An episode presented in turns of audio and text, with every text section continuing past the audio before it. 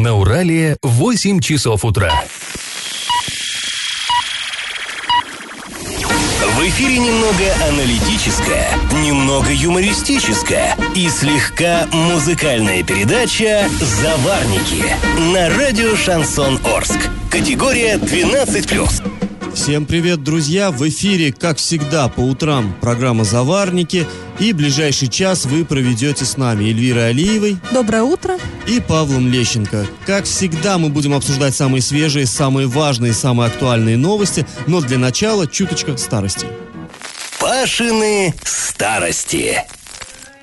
Вы, наверное, помните, не так давно, на прошлой неделе мы рассказывали, как орские власти вылавливали на городских улицах беспризорников.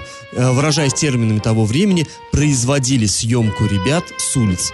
А, в 1934 году, вот тогда, их отправляли в детдом, который располагался в пригороде Орска, в поселке Новоорск. Тогда это не было самостоятельное такое поселение, это считалось часть Орска, удаленная. А, в 1938 году такое же заведение, то есть детдом, имелся уже и в самом Орске. А, располагался он, судя по документам, которые сохранились а, в Орском городском архиве, а, в начале улицы Урицкого, рядом с парком Малишевского, то есть в самом-самом центре старого города. Известно, что в детдоме работали 11 человек. Директор, 4 воспитательницы, 3 няни, 2 кухарки и прачка. А, штатное расписание сохранилось, опять-таки, вот в фондах Орского филиала Оренбургского государственного архива. Сохранились там и документы, которые очень красноречиво рассказывают об условиях существования детей в этом заведении в это, э, ну, довольно скудное и довольно опасное время.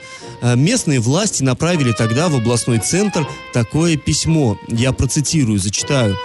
Президиум Морского городского совета обращает внимание на безобразное положение дел в Орском детском доме.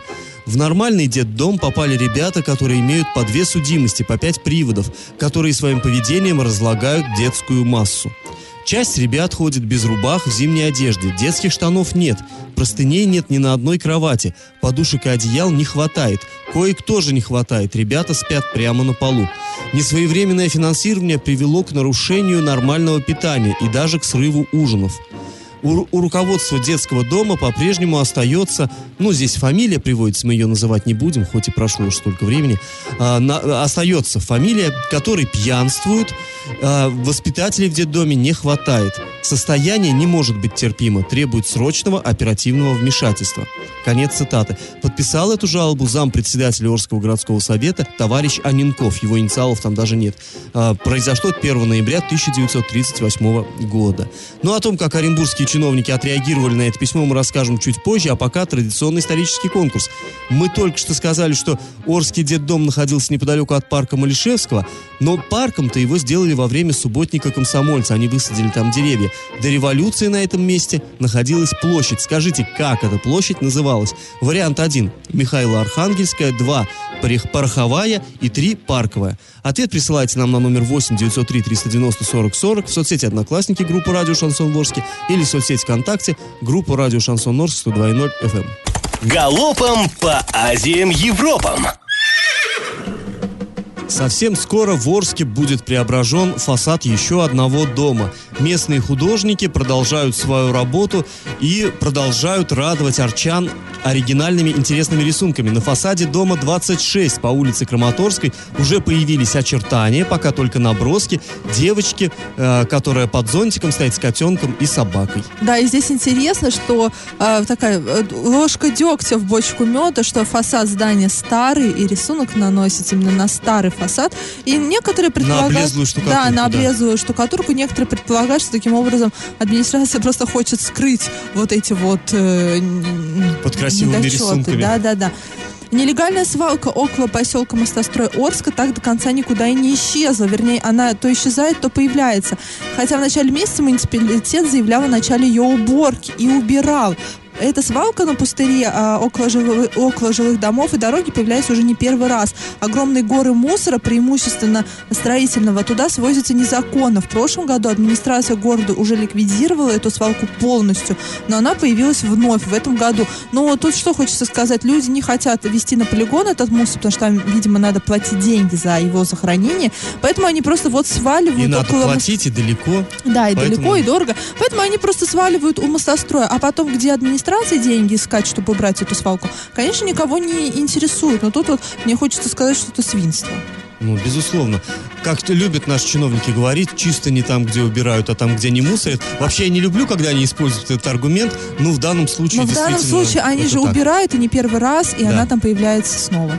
А, Друзья, еще такая новость. Ну, буквально все соцсети завалены фотографиями а, мертвых голубей, которые разбросаны тут и там, валяются по городу. Людей очень интересует, а что происходит, что за морта на птицу так, такой напал.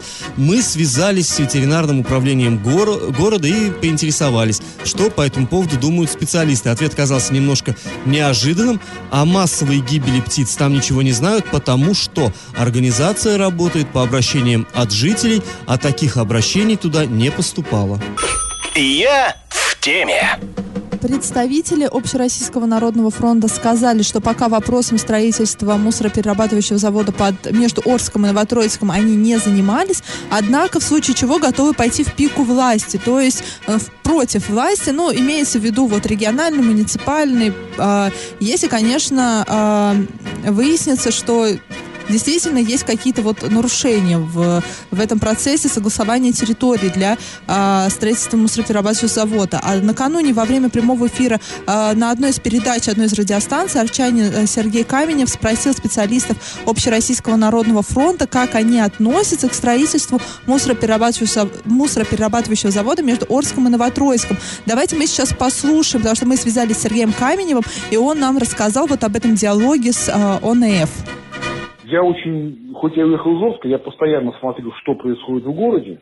И когда стал вопрос по строительству мусороперерабатывающего завода между Орском и Новотроицком, я понимаю, что чисто логистически это правильное решение. Но вот в планах безопасности это очень, ну, э- это худшее решение, что может быть. Потому что я являюсь специалистом по работе с опасными отходами, я прошел все время обучение. И когда сказали, что строить завод там, я понимаю, что по розе ветров все вредные вещества будут нестись на город. Я слышал о том, что приезжал Юрий Берг и вместе с депутатами Госсовета общались с общественниками и убеждали всех, что завод надо строить именно в этом месте. Но никто не может объяснить, почему. Что, рядом с Орском мало мест? Мест достаточно. Почему именно там? Внятно не ответил никто.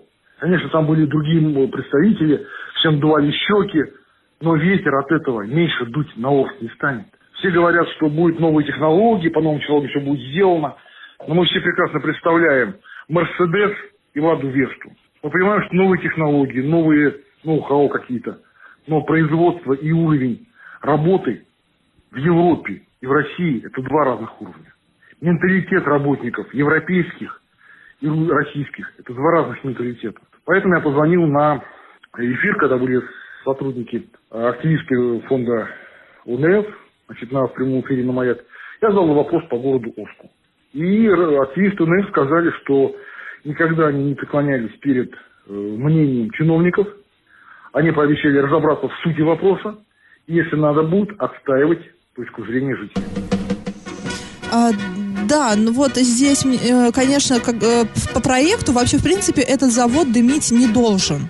Это там просто будут перерабатывать мусор. И ну, вот, э, выбросы не обязательно связаны с дымом. Э, Да, ну э, и вот это вот вещество, которое будет там, оно будет отпра- отправляться на один из, на одно из предприятий э, Новотроицкой. Там уже будет сжи- сжигаться. И вот здесь уже вопрос, да, будет дымить или не будет дымить. Но, но тут тоже, да, интересное такое сравнение Ладвеста и Мерседеса. Ну, вот я совершенно... Даже если мы не говорим про Мерседес, это не европейский завод все-таки, как Сергей Каменев сказал, а азиатский, планируется по южных на корейской технологии строить. Я бы сравнил и Лада Весту, скажем, с Kia, например. И тоже будет не Да, хуже и, Лада и говорят, что будут строить по э, корейским технологиям, где якобы себе, э, э, смешанный сбор мусора, но там везде раздельный сбор мусора. Мы уже об этом не раз говорили. И, Кстати, вопрос-то был, в принципе, хороший, да? А как, э, как относятся э, активисты ОНФ к строительству мусороперерабатывающего завода? Ну, вот мы слушали, да, эфир вчера отслушивали. И, конечно, ответ, мне кажется, вопрос застал активистов врасплох. И ответ, ну, был такой немножко скомканный. Ну, пока, видимо, они не готовы. Но в любом случае, они заявили, что готовы разбираться в этой теме, в этом вопросе, в этом конфликте. И в случае, если они сочтут, что здесь надо занять, э, ну, противоположную точку зрения, противоположной власти, они готовы это сделать. И это, ну, уже как-то обнадеживает. И как это понимать? А, Друзья, мы хотим снова вернуться к теме, которая уже в этой студии обсуждалась, даже, наверное, пару раз обсуждалась, но тут новый поворот. Речь опять о а, дворовом или придомовом освещении. Ну, как это ни назови, разные там термины городские власти используют. О фонарях во дворах. Да, которые освещают э, ваши дворы. А у кого-то не освещают.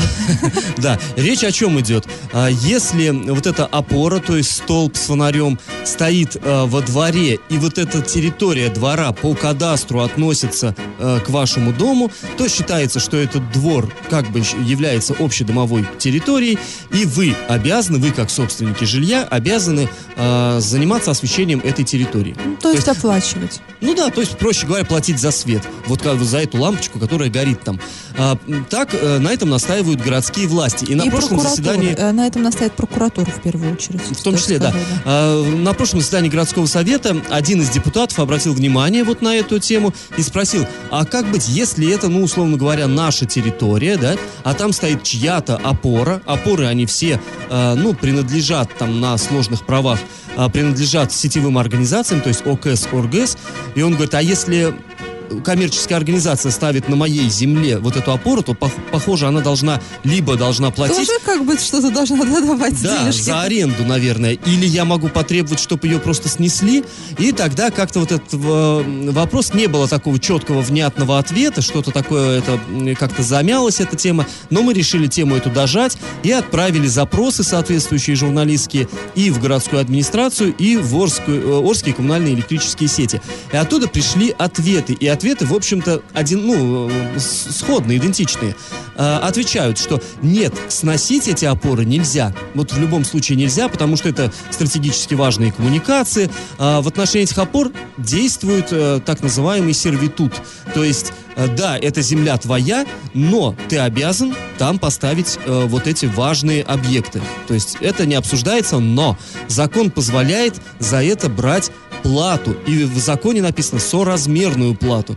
И вот нас это заинтересовало, а что такое соразмерное, да? Это, ну, тысяча, две, десять, что, что такое соразмерное? И вот на этот вопрос, как ни странно, никто не готов ответить. А Администрация говорит, что, ну, надо вот э, решать этот вопрос с сетевиками, то есть собирать общее собрание и с сетевиками там торговаться, сколько они готовы за это заплатить. А сетевики, мы с ними созванивались, переписывались, общались, они говорят, да ну, нету такой практики пока, никто не обращался, и никто В не знает, как нет, рассчитывать. да, да, в Орске никто и, И не, не только знает, в Орске, что но и в Оренбургской области. То есть это предприятие, оно существует не только в Орске, это же часть большой областной э, организации. Они говорят, ну нету такой практики.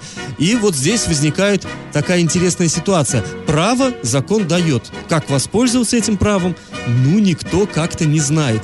И в итоге вот э, обсуждая эту тему с э, коммуна- не с коммунальщиками, с сетевиками, с энергетиками, э, пришли к тому, что очевидно такие вопросы могут решаться в судебном порядке. А у суда тоже нет практики, нет прецедентов. То есть суд тоже спросит, а как? Как мне решать этот вопрос, когда закон говорит одно, а как, э, э, скажем так, инструкцию не дает. И вообще вот эта тема, она сковырнула, вот цепочка, да, смотри, какая потянулась. А Вроде всегда так муниципалитет просто захотел возложить ответственность за освещение на собственников. Да, ну Все. с- юридически все связано, и одно за собой и, другое. и, не- и- и круг не замыкается, все дальше и дальше проблем. И вот тут показано, как, насколько эта система несовершенна, потому что на многие вопросы нет ответов, и нужно вот сейчас, по сути, Америку открывать. Вот Орску.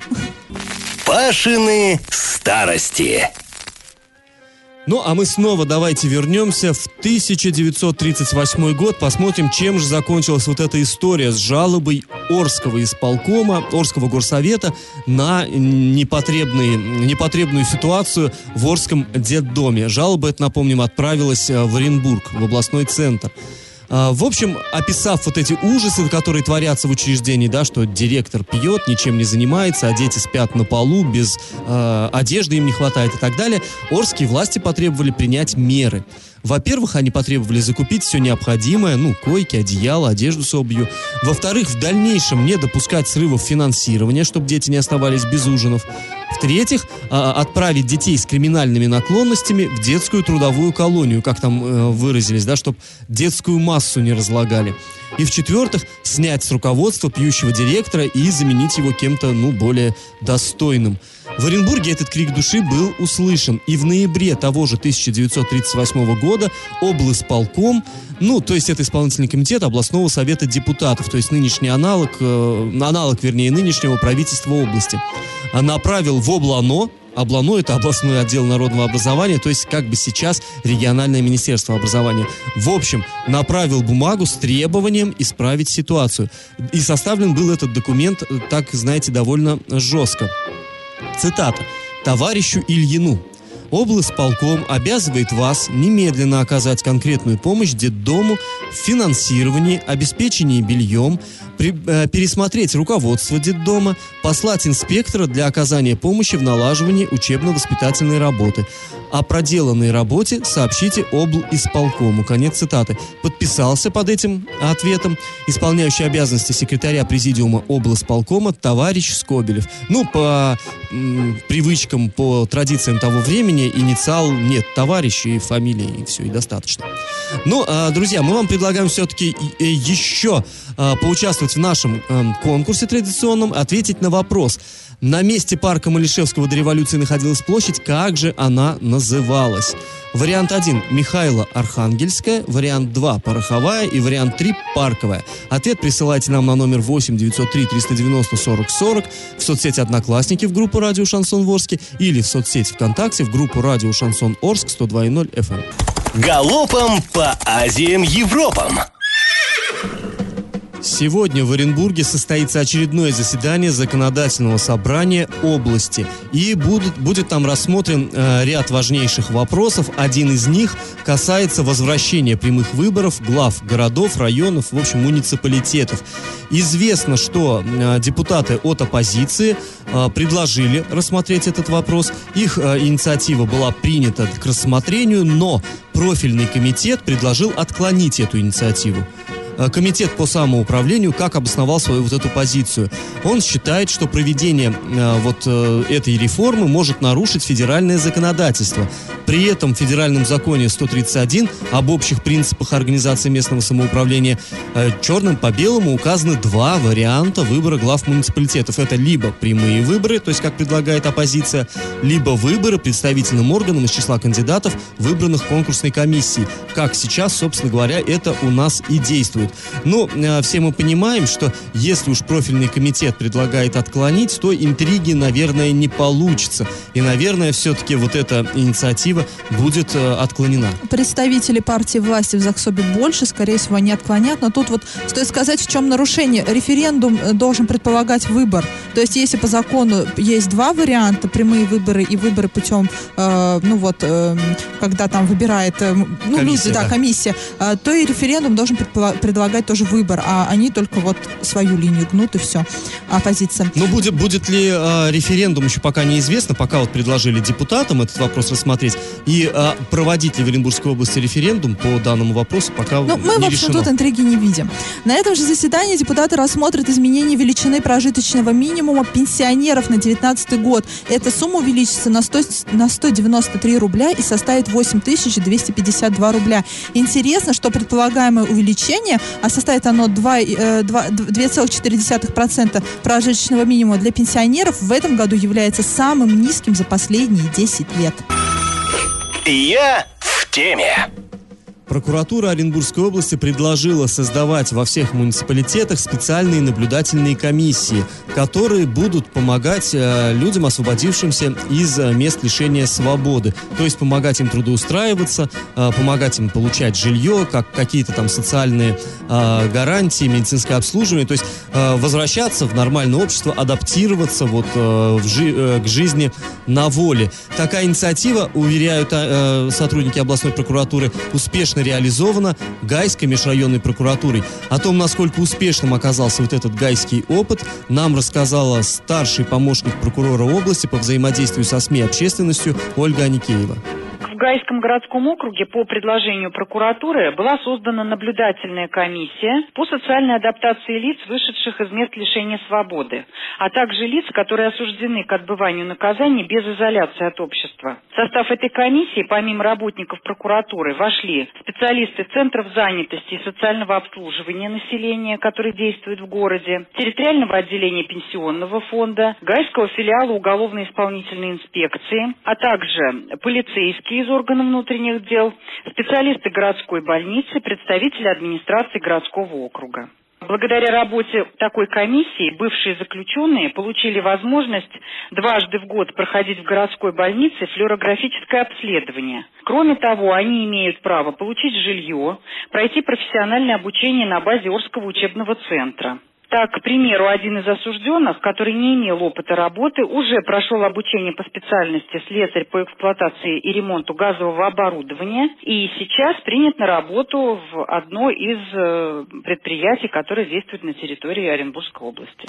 Ну, я думаю, вряд ли кто-то станет спорить, что это необходимо, потому что, понятно, человек возвращается вот из, так, так сказать, из другого мира, и не так просто ему вот... И, может э, быть, он хочет с этим миром завязать. Да, и вот начать это вот, да. нормальную жизнь, конечно, сложно. Да. И если здесь людям будут помогать, это здорово. Кстати, в прокуратуре говорят, что даже по цифрам, по статистике, очень неплохие результаты. Там по количеству рецидивов в Гайском районе значительное снижение. Ну что же, будем надеяться, что инициатива приживется. И как это понимать? А теперь о таком немного забавном и одновременно грустном. Капитальная отремонтированная дорога по улице Каменной, которой вот летом просто было пристальное внимание приковано в Орске, уже начала расстраивать местных жителей и нас тоже. Один из участков сильно просел. Тот участок, который успели отремонтировать.